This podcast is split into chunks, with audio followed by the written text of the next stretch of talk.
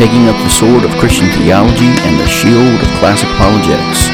This is the Bellator Christi podcast, brought to you by BellatorChristi.com. Now join your hosts, Brian Chilton and Curtis Evelo, as we step into the arena of ideas.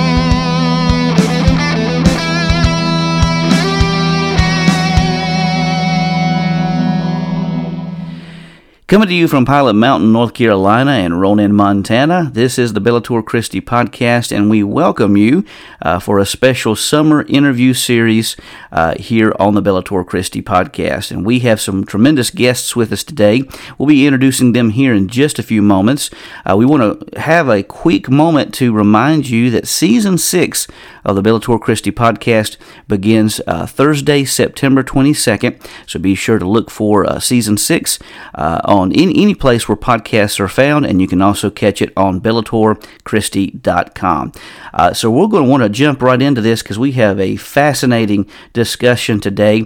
Our summer interview series is on creationism, and today we're especially talking about the conversation is Genesis historical? And uh, we've got a couple great guests uh, on tap uh, for today. So, first and foremost, let's welcome on Curtis, the man who needs no introduction, Mr. Curtis Evelo. How are you doing, brother? Hey, uh, doing good. It's been a, it's been a little while since we've been behind the mic here, so um, I hope uh, all the listeners uh, this this mic finds everybody well and and I just hope that uh, everybody was able to get away and enjoy some time and, and be able to do. We've been uh, we've been certainly busy around the ranch, so um, I could I could always use an extra hour of daylight, no matter what day, what year it is, or what time of year it is. Absolutely. And so we're, we're excited to, to get back on the air. And obviously, we've got uh, season six uh, quickly approaching. It's hard to believe it's almost September. That just doesn't even sound right. Yeah. Yeah. Yeah. And you're and you're getting pretty close. Need some uh, some focused prayer on some uh, on some dissertation defending your dissertation and, and such correct yes all, if all goes well all goes well um, hopefully before Christmas. I think that's the game plan. At least that's what I was told.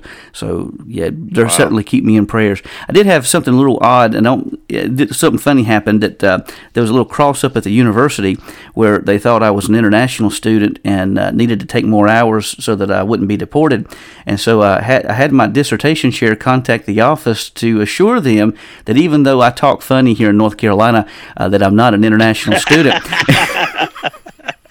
so, but but the scariest thing of it all is that my wife was asking if she could choose the location to which I was deported, and she was thinking somewhere along the lines of yeah. Siberia. Uh, so pray pray for me. it makes makes it a little bit concerning, huh? Very much so. well, let's let's let's jump into this. We have two wonderful guests, and we want to get right to this. Uh, our podcast, just so you know, will probably uh, go into two episodes today because we have a lot of content to cover. We want to welcome on with us two amazing guests. First of all, we want to welcome on Dr. Todd Wood. He has a PhD in biochemistry from the University of Virginia. Uh, go Cavaliers! He's the founder and president of Core Academy of Science, a research and educational organization devoted to nurturing the next generation of faithful, Christ like creation researchers to explore the hardest problems in creation. He's the author of The Quest, Exploring Creation's Hardest Problems, and maintains a popular blog called Todd's Blog. He is a co host of the podcast Let's Talk Creation. Uh, we also have on with us uh, Paul Garner, who has a Master of Science. Uh, he's a full time researcher and lecturer for Biblical Creation Trust. Uh, he has a Master of Science in Geoscience from the University College in London, where he specialized in paleobiology. Uh, he is a fellow of the Geological Society of London and a member of several other scientific societies. His first book, The New Creationism, building scientific theories on a biblical foundation, and the new book, Fossils and the Flood. He's a co host of the podcast Let's Talk Creation. So, without further ado, let's welcome on Dr. Todd Wood and Mr. Paul Garner. Thank you guys for being on with us. Yeah, thank uh, you for having us. Great to be here. So we're going to jump right into this, and I don't know uh, how we want to do this. If one person wants to take one question and the other follow up, or uh, I'm just going to let you guys be the guide on that. Uh, let's let's jump right into this. So first and foremost, as we're talking about is Genesis historical? Uh, let's first ask the question: What reasons do we have to believe that God created the universe as we know it? Do you want me to kick off, Todd? Sure, yeah, kick off. How about that? well, yeah. W- when people ask me that, you know, what, why should we believe that God uh, made everything? Um, my answer is always the Bible. Uh, the Bible's the best reason. it's Absolutely. God's inspired and inerrant revelation to us. Um, it's by faith that we understand that the worlds were framed by the word of God, as it says in the book of Hebrews, chapter 11.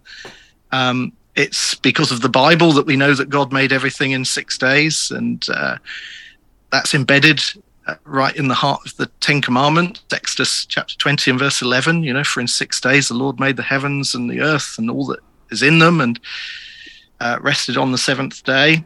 And uh, so, for me, that that's the very best reason to uh, believe in creation because God says it. Um, having said that, it doesn't mean, I think, that uh, our faith in what God has said is divorced from our reason.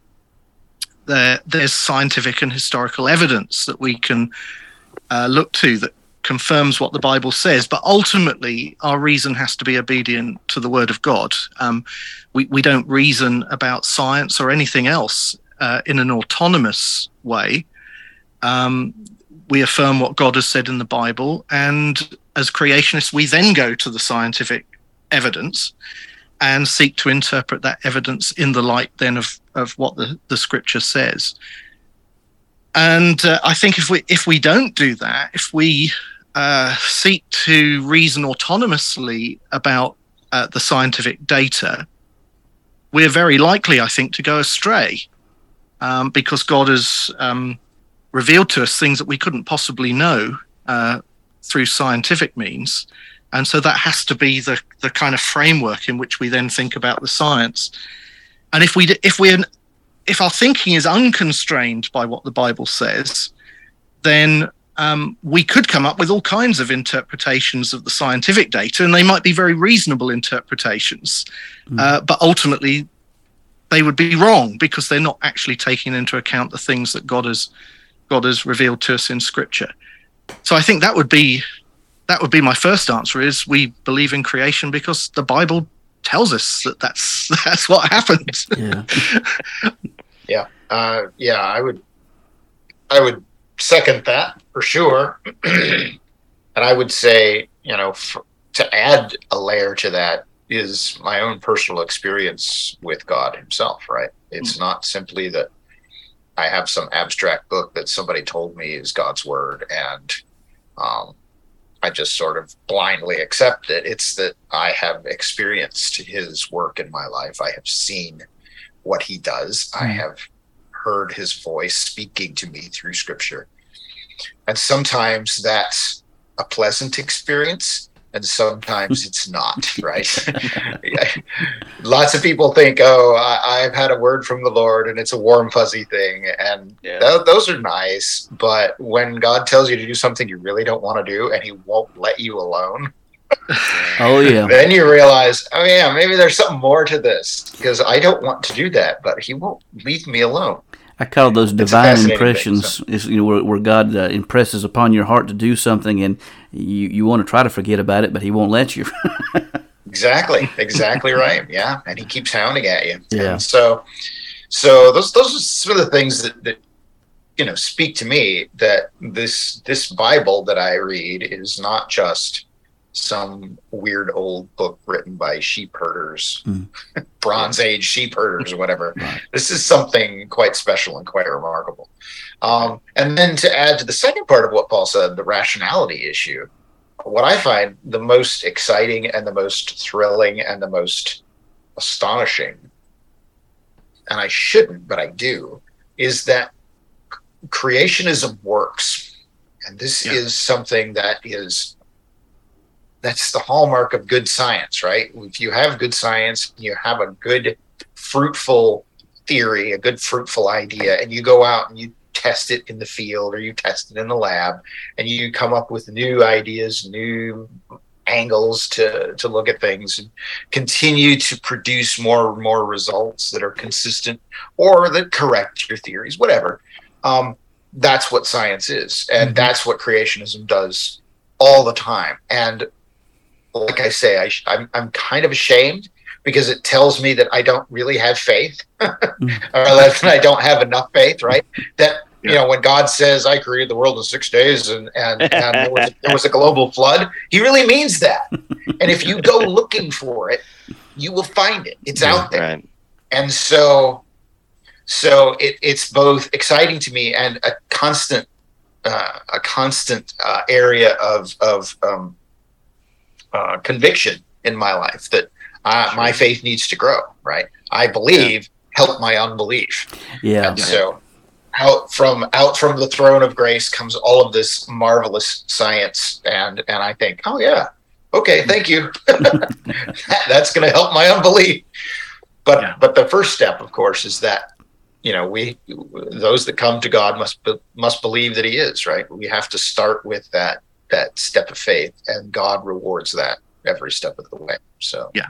Mm. yeah. T- taste and see that the lord is good. Yeah. And and todd's absolutely right you know that one of the most exciting things I think about being a creationist is that we can go out and we can we can look at the physical and biological data, and we find that um, we can make sense of it.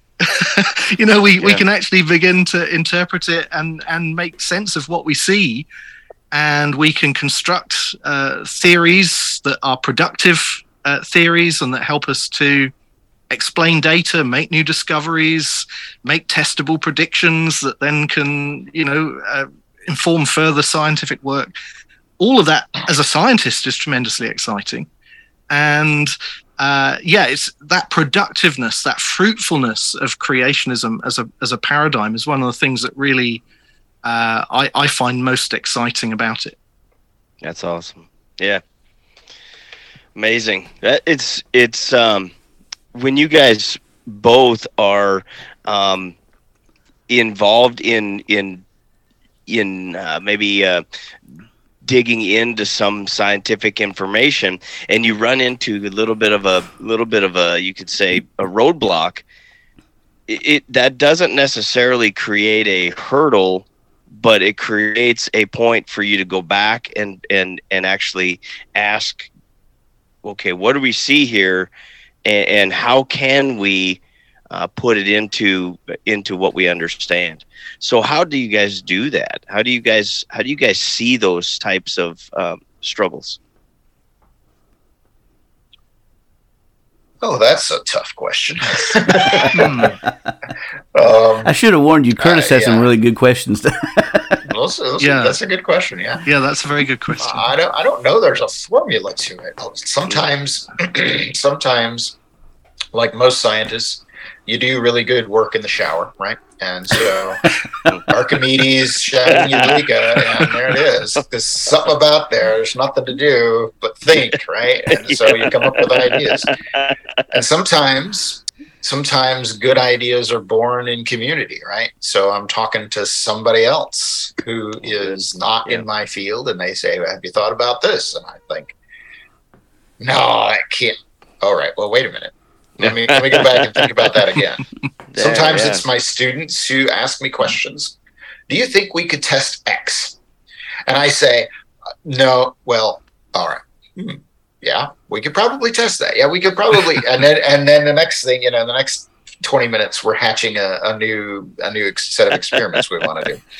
Um, yeah and sometimes it, it's about you know looking at what all the other scientists tell you what the conventional scientists tell you. Sure. And thinking about all right let's turn it upside down and think of it in the opposite direction um, and that's another thing that I think makes creationism so fun is the the stuff we're coming up with in the conventional view is complete looney tunes. I mean, mm-hmm. there's no way. Right. the Earth is the Earth. We're told is four and a half billion years old. It's not six thousand years old. There's no way. That's crazy. This rock layer here This was made in a desert. It couldn't have been made in a flood. That's nuts. These fossils clearly show a smooth transition from ape to human. They can't possibly show anything else. That's crazy. Yeah. And all of the things, you know, every time they tell you that's crazy, you got to sort of turn it upside down and go, well, how do we know that? Yeah. And and what do, how can we how can we evaluate that? Because mm. it's those those sort of sacred cows, those big paradigm yeah. issues in science that are they're just they're the most resilient and they're the most stubborn and they're the most full of of uh, they're they're they're very uh, commonly held with very uncritical reasons, right? Mm-hmm. Oh yeah, sure. Those issues, you know, Origin of Species was 1859. That's 160 years ago. We don't need to think about why evolution is true anymore. And so I found myself in graduate school oftentimes explaining evolution to my fellow students, which is the weirdest sensation, let me tell you. but yeah, yeah, it's a tough thing to sort of think creatively and think deeply and, and think long and hard about how we go about evaluating these things and, and where have we gone wrong and what's the possibilities. Mm. Uh, it's tough stuff. And, yeah. and also, I think um, we can't avoid the hard work of uh, doing exegesis either. You know, we, we have mm-hmm. to study the biblical text and understand what it actually says, what it doesn't say. You know, what are the constraints on our scientific mm-hmm. thinking? And, uh, you know, where perhaps have we made assumptions about what the biblical text says that may not actually turn out to be correct. So we have to do that hard work in the biblical text as well. And in fact, we're very encouraged that the last couple of years um, we have an annual conference in the summer called the Origins Conference that uh, has been the Creation Biology Society and the Creation Geology Society. But the last couple of years we've been joined by the biblical scholars and theologians too. So the Creation Theology Society has now been established and they're joining us and they're they're getting involved in interdisciplinary sessions mm. which are actually helping us. You know we we can we can ask them questions about the biblical text that maybe as biblical scholars they don't even think to ask but because we're interested as scientists now they've got new questions you know to ask of the biblical text. Sure. And sometimes they can say to us hang on a minute you guys you know you're you're kind of just assuming this. And actually the biblical text says this you know.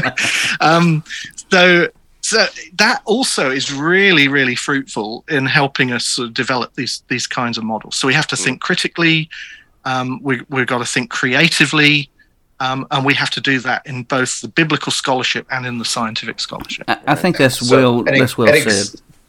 Can I give you a story on that? Paul? Sure. You're mm-hmm. gonna love this. Uh, I think uh, must have been when I was a student, grad student, maybe. I spent about 20 minutes with my concordance trying to find the passage that says, uh, "Fools rush in where angels fear to tread." I, I felt sure it was in Proverbs, but I couldn't find it anywhere. And finally, I went to the internet, and it's from Milton, and not even in the Bible. So it, it, it's it's you know you get these ideas in your head right these little these little mind worms that go in there and you think oh yeah that must be right and it takes just stopping stepping back and, and sort of examining sure. your your presupposition to realize oh oops yeah, yeah. kind of like those uh, sayings uh, cleanliness is next to godliness and god helps yeah, those who help themselves So uh, yes. before we move on to the second question, I mean, this really stands to me because stands out to me because a lot of times creationists seems to be seem to be um, challenged by evolutionists as being unscientific. But this whole process that you've described sounds very scientific. You start off with a hypothesis and yeah. you're testing that hypothesis, so it's very scientific to the core. Yeah, yeah, science doesn't care where the hypothesis comes from. Exactly. As long as it's as long as it's a testable hypothesis, it's part of science. Absolutely. Yeah. And one of the things yeah. that amuses me endlessly about the creation debate is how people will tell me creationism is by definition not science. Hmm. And now let me give you 5 million reasons from science why creationism has been proven wrong. you can't have both of those things. No, No, No. sorry. no, it's either it's either scientifically testable or it's not. um, and uh, yeah, I, yeah, this this is this is absolutely right. I, I think as creationists, um, so much of our methodology is actually exactly the same as our secular colleagues. It's often the questions we're asking of the data that are different. That Mhm. that's, I mean, obviously there are other differences too. Um, we're we're not naturalists in the sense that you know we we accept that there have been times when God has done miracles. You know, he's he's miraculously intervened. Creation Sure. itself, obviously, being a Yeah. being in the realm of miracle. Um, but those things are testable because they they have you know if if God made separate kinds, then you can start to ask scientific questions about separate kinds, right? So that's Mhm. that that's still within the purview of science but really it's yeah it's those kinds of questions very often that we're, we're asking that are a bit different you know we we want to ask things of the data that perhaps wouldn't even occur to one of our evolutionary colleagues because they're just not asking the same things as us they're not interested in the same same questions um and I, so i i think in that sense you know creationism can be a a net positive, right, for science Mm. as a whole, because we're likely to make discoveries and find things out that maybe our evolutionary colleagues didn't. And maybe that works vice versa too. Maybe they're asking things that we're not asking. And Yeah. so, you know, we we we all should be able to contribute to the overall sum of scientific knowledge together. Um, in practice, Yeah. how that works out. You know, creationists usually, uh, you know, most of what we do is is pretty much sidelined and ignored. You know, we're we're a small and uh, yeah, we're we're regarded as Todd said as kind of the crazies. Yeah. Um, so we don't make that much a, a, of an impact in that sense. But that's not why we're doing what we're doing. You know, we're doing it for the glory of God. We're doing Absolutely. it because God has told us that, you know, we're, we're to have dominion. We're to think God's thoughts after him. You know, we're to, we're to study the creation. Uh, we're to delight in what God has made. Um, and so I think, you know, as creationists, we've got the highest motivation to do science. So yeah. it, uh, there there is a sense in which you know we've just got to live with the fact that they think we're crazy. You know, let's, let's just live with it um, and get on with doing what God has called us Yeah. to do. You know, that, that that's our focus. It's God Himself. Yeah. It's funny because uh, I, you know, just in the area I live in, um, you have, you know, big mountains, mountainous regions, and then you got big wide open plains, and then you got some rolling hills, and and you just got some. It, the landscape around here is just amazing, and there's areas that you drive to that that if you catch it with your eye, you just say to yourself, "I know I'm not crazy." but those look like that could have been some sort of made by waves you know waves of water. You just the mm-hmm. way the landscape is and the way it looks and and the layout of it. And you're just like okay i know what i know what the what the traditional paradigm or traditional understanding is but but god this is this looks to me like this was recent and it looks to me like it was catastrophic. It it moved a lot of stuff in a quick amount of time, like when water rushes down a, a gully. You know, um, I, we see it. We see those kind of things just in the natural. You know, rainwater falling off the edge of a roof of a house and it carves a nice canyon out in your yard. Mhm. Well, that takes what a millisecond to do. I mean, what if it was worldwide? You know, and it's Mhm. those kind of things that catch your eye, and you're like, I know I'm not crazy. I just know I'm not. Yeah, I, I, well, people people still ask about whether I'm crazy or not, regardless. But yeah, I agree with you. let, let, let me Not jump for in. that reason, anyway. Yeah, that's right. That's right. Let me jump into the second question. What are the latest findings that give weight uh, to creationism? The latest findings. Yeah. Um, Paul, do you want to talk about coconut? Yeah. Yeah, before I come on to the to, to that specifically, I, this is a really interesting question. It's a question that lots of people ask. You know, they say, you know, what's what's the evidence that um, supports creationism? And I think the tendency of uh, many creationists at that point is to kind of just jump straight to their, you know, favorite argument for creation or mm. straight to the latest piece of evidence that they've got excited about.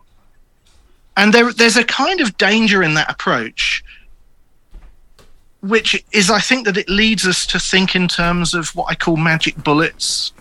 Mm. You know what I mean by magic bullet? It's it's the one piece of evidence that's going to refute the whole of evolutionary theory and confirm creationism. Right. And you know, in reality, that's that's just kind of not how these things work. They're they're much more complex questions than this. There's no one piece of evidence that is is going to you know, knock down evolutionary theory or support creationism. I tend to think about uh, this kind of question in terms of what the philosophers of science call consilience. C- consilience is basically the way in which multiple lines of evidence all converge on a single explanation. And if you talk to mainstream scientists about evolutionary theory, that's how they think about evolution. You know, it's not that there's one piece of evidence that that persuades them of evolution. It's rather that multiple pieces of evidence from many different disciplines, whether it's homology or molecular genetics or biogeography or the fossil record, all of that, all of that evidence as they see it converges on this evolutionary explanation. And perhaps ironically, um, that's actually the thing that I think gives creationism its uh, heft and mm. weight. It's mm. exactly the same thing. Yeah. It's that it's that consilience of data from multiple disciplines. Yeah, Paul, Paul just, as a, just as a um, question is uh, real, real, quickly. Yeah. So, so if I'm understanding consilience, is this kind of like a cumulative case that you're making, taking all the data points leading to one yes area? Yes, it's it's a kind of cumulative argument. It's to say that you know you've got all of these disparate pieces of data which are independent of one another, but they all seem to point in one direction. And when I look at the data, that's kind of how I see the case for creationism. It's not that there's one piece of evidence I can point to and say that proves, you know, creationism. Mm-hmm. It's rather that creationism, as we were saying earlier, allows us to explain so many different things. Whether whether we're looking at the kind of deep and multi-layered complexity of living things, or whether we're thinking about the profound discontinuities that exist between major groups of living organisms, or whether we're thinking about the abrupt appearance of major groups in the fossil record, or evidence of global scale catastrophism in the mm. You know in, in the geological record. It's it's all of this data that seems to me uh, to build a kind, as you say, a cumulative, consilient case for creationism. So, yeah, so that's perhaps how I'd a- approach that. Um, there are obviously specific um, specific creationist projects, specific sort of creationist uh, research that's going on that we, that we can talk about. Todd, you mentioned. Uh, yeah, co- I want to hear Coconino. Yeah, Coconino. Talk about the Coconino. To me, I mean, this is not the most recent stuff, yeah. but it is one of those things, like you say, Paul, with the consilience, uh, yeah. where it's just one thing after another, and it makes me raise my eyebrows and think, what is going on there? Um, so could you? Yeah. So so maybe I can set the stage and you can yeah get, us yeah, the go far away. I'll set it up. Okay. So so the idea here is that there are these um, these Permian sandstones. So Permian is uh, in the in the geologic column. It's the layer of rock just below uh, where the dinosaurs show up, uh, Triassic it is uh, there's this big old um, thick sandstone that runs right through uh, close to the top of Grand Canyon. If you go to Grand Canyon or you look at pictures of Grand Canyon, you'll see this. You'll see near the top. You'll see a kind of a white stripe. That is the Coconino. Um, and for years, it has been unquestionably accepted that the Coconino is a desert sand dune. It's the it's the remnant of a giant desert. And because there are Permian sandstones like the Coconino found all around the world, the assumption is that the, the land, the continent, uh, was um, a desert at that time. So just one big vast desert back then in millions of years ago. And of course, if you think that the flood is responsible for a large portion of the fossil record, the Permian is basically right in the middle of it. Mm-hmm. And so then the question is well, how could there be a desert, a global desert, in the middle of a global flood? And so researchers, this started, this research started back in the 70s um, with a guy named Leonard Brand who did some real simple experiments because there are footprints in the coconino.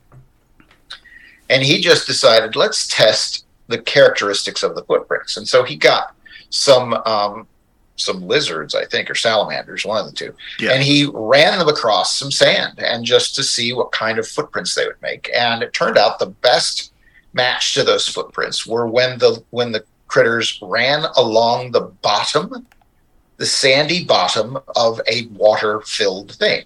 If he if he took a big tank and put sand in it and then filled it with water and it ran the lizards across the bottom of it, that's what those footprints look like. And so that was our first clue that maybe this desert sandstone story might be a little might be a little off. Now Paul went and participated in this pretty long and involved research project studying um, the Coconino and and I think other Permian sandstones. You did some That's work right. in, in the UK. So what else did you find? Well, as Todd says, Leonard Brand had done this work on the fossil footprints, which began to sort of raise this question: you know, is is the desert story correct? But uh, there were lots of other arguments that are there in the literature uh, that seem to support the idea that this is a desert sandstone, particularly with regard to features of the sandstone itself. Mm. Uh, so, for example, the style of the cross bedding, you get these inclined layers within the sandstone that are meant to be the front face of the advancing dune and you can sort of measure the dips of the the, the, the dunes. Uh, that the actual um, nature of the sand itself, the fact that the sand grains in the coconino are said to be um, rounded, um, like those that you find in windblown desert sands, uh, rounded and well sorted, so they're all basically a uniform size. Uh, the kinds of minerals that you find in the coconino. So, for example, uh, the textbooks say that uh, the sandstone is is mostly quartz, um, but there's no mica. Uh, mica is a very soft uh, mineral, much softer than quartz, and if you have a very harsh, abrasive wind uh, wind dominated environment, then the the soft mica minerals just get abraded away. So you know you, mm-hmm. you don't find those in the coconino and there were a whole host of these kinds of arguments. So I was part of a team led by Dr. John Whitmore, um, geologist at Cedarville University. Uh, we had another colleague, um, Ray Strom, who ran a geological laboratory up in uh, Calgary. And uh, together, we, along with some of John's students and other other researchers, uh, were funded to study the Coconino. I, we were studying it from I think 2007 to 2011 we were going out every summer. We collected hundreds of samples of the coconino. We looked at hmm. the coconino sandstone in outcrop, you know, wherever we could find it across northern and central Arizona. We looked at other similar sandstones that sort of correlate laterally to it. We even looked at Permian sandstones here in Britain. And basically, what we found was that we systematically went through all of those textbook arguments and we found that they were not correct. Um, so, for example, the absence of mica. Um, we began. To, we, we we made hundreds of thin sections uh, where you slice the rock very thin, and you can look at it under a microscope. And in almost every thin section we looked at, we found mica. I mean, it's there. It, it's not there in large amounts; it's trace amounts, but it's it's there throughout the sandstone from top to bottom and across its outcrop. The sandstone is not well rounded and not well sorted. Um, it's only moderately um, sorted. It's actually quite angular in in places. Uh, and we kind of went through all of these arguments and found that people, I think, were making assumptions about the nature of the Coconino based on the fact that it was meant to be a desert sandstone. Sure. But basically, the work to confirm those things had never been done. Nobody had really done the kind of systematic um, mm. petrographic work looking at thin sections under the microscope that we did. No, nobody had done that. Um, a famous Grand Canyon geologist called Edwin McKee back in the 1930s had published a monograph on the Coconino, and everybody quoted Edwin McKee. You know, everybody sort of cited his work, and um, that was regarded as the standard work on the subject. But in terms of actually going and looking at the sandstone carefully under the microscope, I mean, people just hadn't done it, and we found that um, actually the data, as far as we could see, supported the idea that it had been transported and deposited by water. So we think that it was formed as giant sand waves, giant sand dunes. And in fact, if you if you look at the shallow marine shelves in the world today, wherever you have strong tides and a, an abundant supply of sand, uh, those shallow marine shelves are covered in these giant sand dunes that are deposited yeah. underwater. Uh, if if you you know if you go across the English Channel, uh, you know between uh, Britain and, and the Netherlands, the floor of the English Channel is covered in these great sand waves. It's one uh, one guy who sort of pioneered uh, the use of sonar in studying the floor of the North Sea said it's like flying over the Namibian desert because you got these giant sand really? dunes. So that's wow. that's basically uh, you know, a, a, sort of modern analog of how we think that the Coconino might have been deposited during during the flood. Hmm. Wow. So there's an example where, you know, we we're faced with a, a, challenge, and we've gone out and said, well, let's test it. Let's let's yeah. go and collect some data. Let's go and look at the rocks and see what we find. And actually, the data turned out to correspond rather well with the creationist uh, wow. position. Yeah. So yeah, when you're that, talking angular, you're talking about the the difference between a windblown sand dune, which has a certain angle, and then a a a, a a sand that's been moved by water, which then has a different angle. I think the water well, is is lesser, or or what? Well, when I talked about angular, I'm actually talking about the shape of the sand grains themselves. So oh, whether okay. whether whether they you know whether they have sharp edges or whether whether they're very rounded. I gotcha. Um, but also, uh, we did also measure the angles, or the dip angles of the crossbeds in in the Coconino, because typically people think of um, windblown uh, dunes having very uh, steep crossbedding. And uh, sand dunes that are deposited underwater as having very shallow uh, cross bed dips. Um, it's not strictly true, as it actually turns out. Um, uh, you can you you get quite a range of, of crossbed dips in both uh, water and in desert environments. Yeah, sure. And when we looked at the uh, crossbed dips in the Coconino, and we measured, you know, hundreds of crossbed dips. Uh, those crossbed dips and their distribution uh, actually quite closely correspond to what we see in underwater dunes and oh. is actually quite different from what we see in, in desert dunes. Hmm. uh, so, yeah, so so that's just a, one example of you know a, a, creationist research project that's ongoing. There, there are lots of others. Um, there's been a project going on for about 25 years or or more now, studying a dinosaur bone bed uh, out in Wyoming that is also extremely yeah. interesting. Some really interesting results coming yeah. from that. Uh, creationists have been studying fossil whales in uh, Peru and uh, finding evidence of rapid uh, burial of these fossil whales.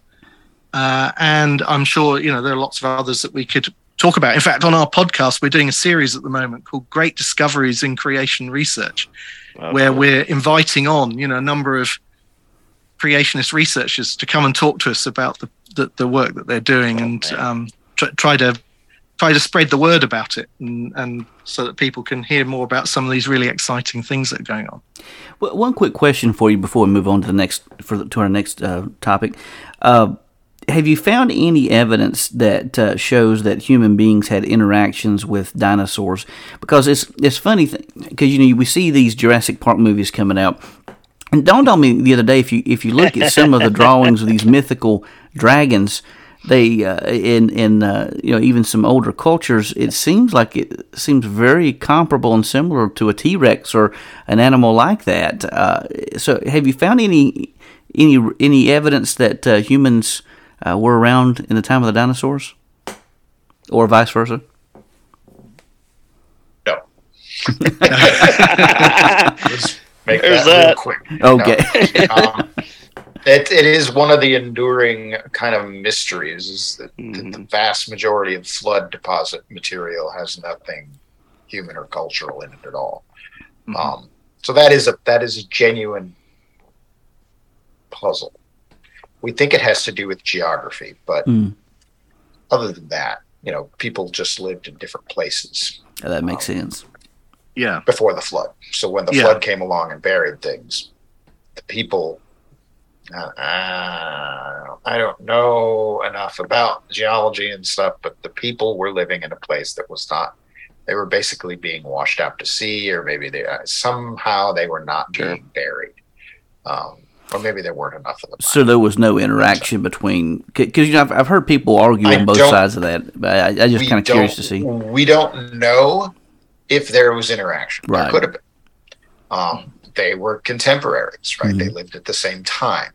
What we find, however, is that most of the sorts of arguments that people have given for those things always sort of come up with far too many questions that mm. they can come up with real, mm-hmm. um, with real yeah. conclusive results. And so I'm left going, ah, anything conclusive? No. Right. Um, yeah. I'm not I think sure so, that they're suggestive, but anyway. Yeah. So some of those things, you know, I, I, I, think we have to be so careful because there have there have been some kind of um, yeah some kind of dead ends where you know people have followed these kinds of evidences. There was there was the classic case back in the seventies of uh, the so-called human tracks that were found alongside dinosaur tracks in the bed of the Paluxy River in Texas, and I think you know mo- most uh, people are agreed now that uh, there aren't any human tracks in, in the Paluxy River deposits. Um, there were there was some carving going on back in the the Great Depression. People yeah. made some money by selling carvings.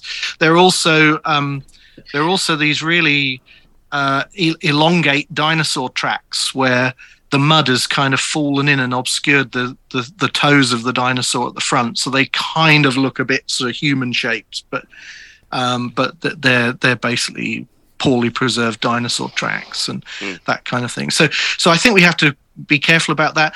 You know, maybe you look at you look at the ubiquity of of dragon legends, yeah. you know, in all all cultures, and maybe that's suggestive of you know human memories. But I I, I don't think we can kind of hang too much on those kinds of arguments.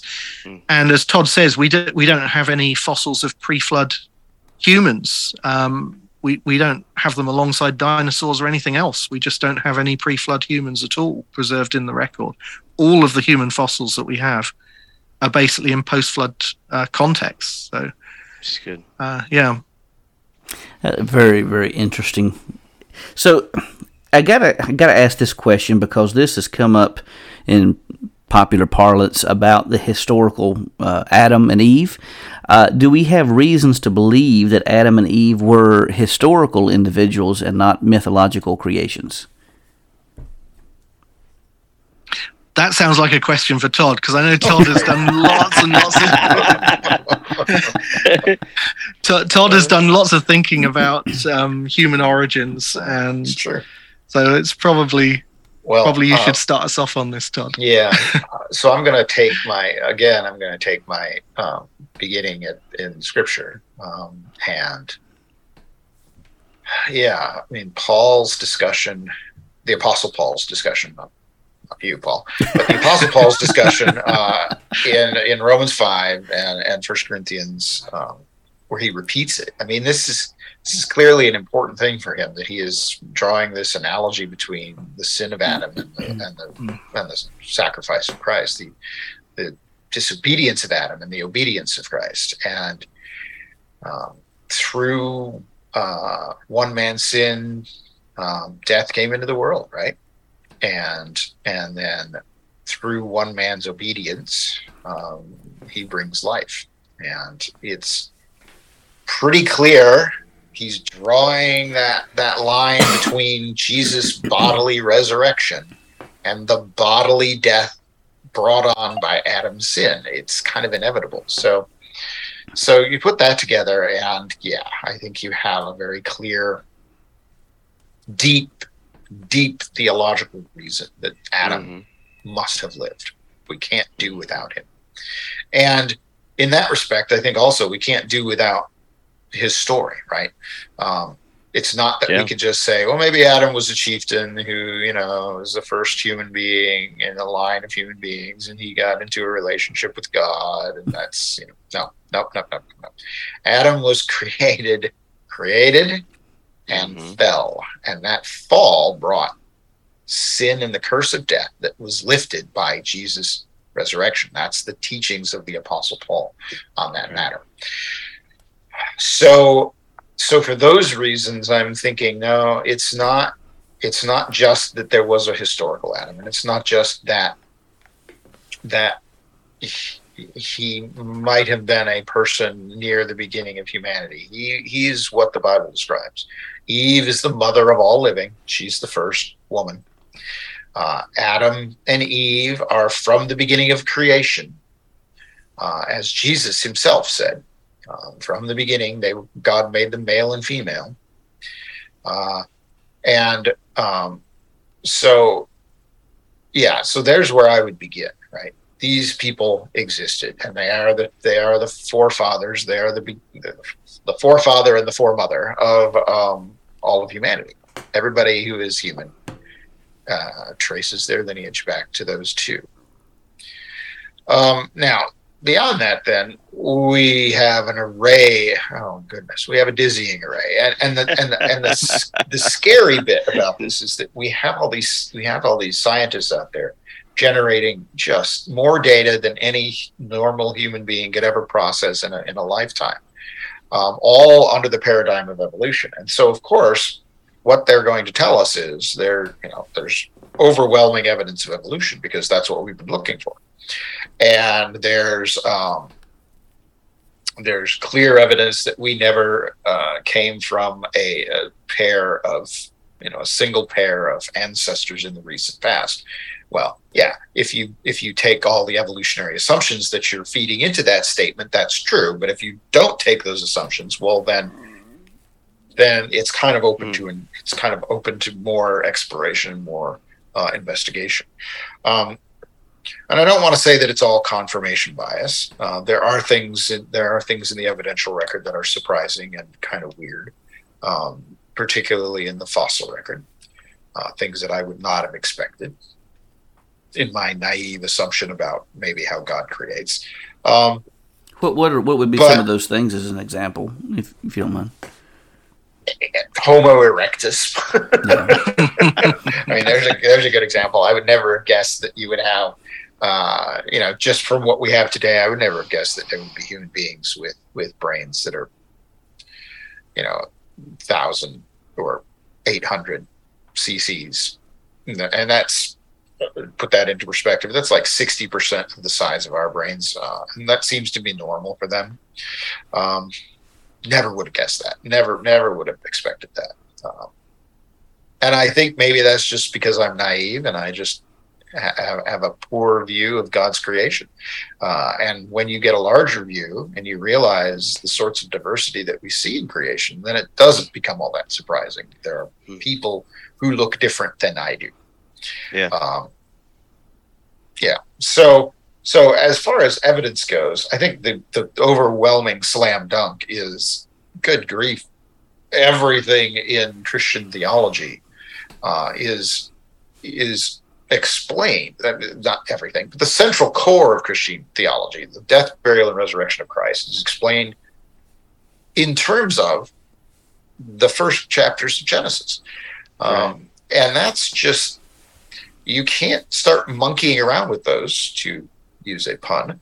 Uh, you can't start monkeying around with those things and expect that Christian theology is going to remain what it is, right? And at some point, as you pick away at the, the fibers that you think are not necessary, the whole the whole tapestry is going to come apart, and you're going to be left with a bunch of thread going, "Oh, oops," or not. Maybe you'll think that's good. Maybe you'll think it's good that we finally tore apart the Christian theology. I don't know, uh, but I'm not going to do that. I'm not going to just start tugging at threads and trying to figure out what I can get rid of. I'm going to try to be uh, I'm going to be try to find what is really important and and, and maintain my faith uh, in those Well, things. Real, real quick, real start- quick. Um, what what Yeah. do you, what do you do with other hominids? Do you see them as being uh, divine image bearers, or do you see them as being classified as as uh, animals of some sort? Well, I mean, what do you do with these other hominids?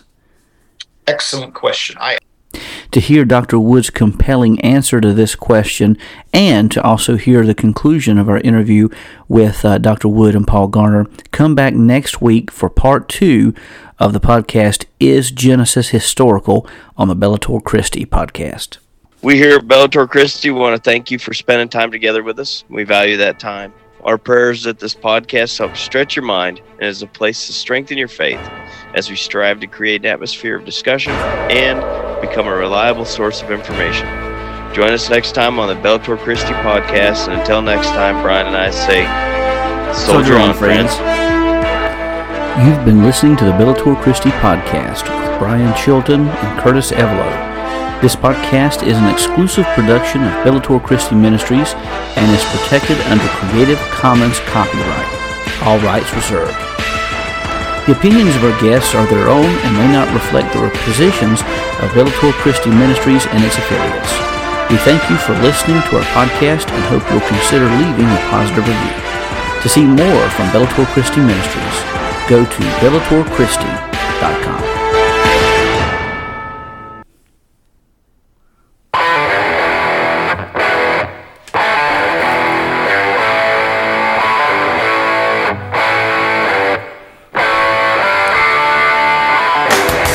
The Bellator Christi podcast is coming soon. The sixth season of the Bellator Christi podcast begins Thursday, September 22nd. This season will feature three theology series. The first will delve into pneumatology, which is the study of the Holy Spirit. Who is the Holy Spirit? What does the Holy Spirit do? The second series will be on soteriology, looking into the various perspectives on salvation. And this section will handle issues concerning Calvinism, Arminianism, Thomism, and Molinism. The final series will be a second entry into the Theology Proper series as we delve into the knowledge and revelation of God. How do we know that God exists? Has God revealed himself to humanity? If so, in what way? Does God still speak to people? These issues will be covered and a lot more. Additionally, Season 6 marks the first time in podcast history that we will offer a live video interaction with individuals on YouTube and social media. We have a lot of exciting things going on with Season 6. We hope that you'll join us for what should be an amazing ride. Season 6 begins September 22nd at 8 o'clock p.m., and you can find the Bellator Christi podcast on iTunes, TuneIn, Stitcher, Google Podcasts, iHeartRadio, and anywhere that podcasts are found. The Bellator Christi podcast begins September 22nd. We hope to see you there.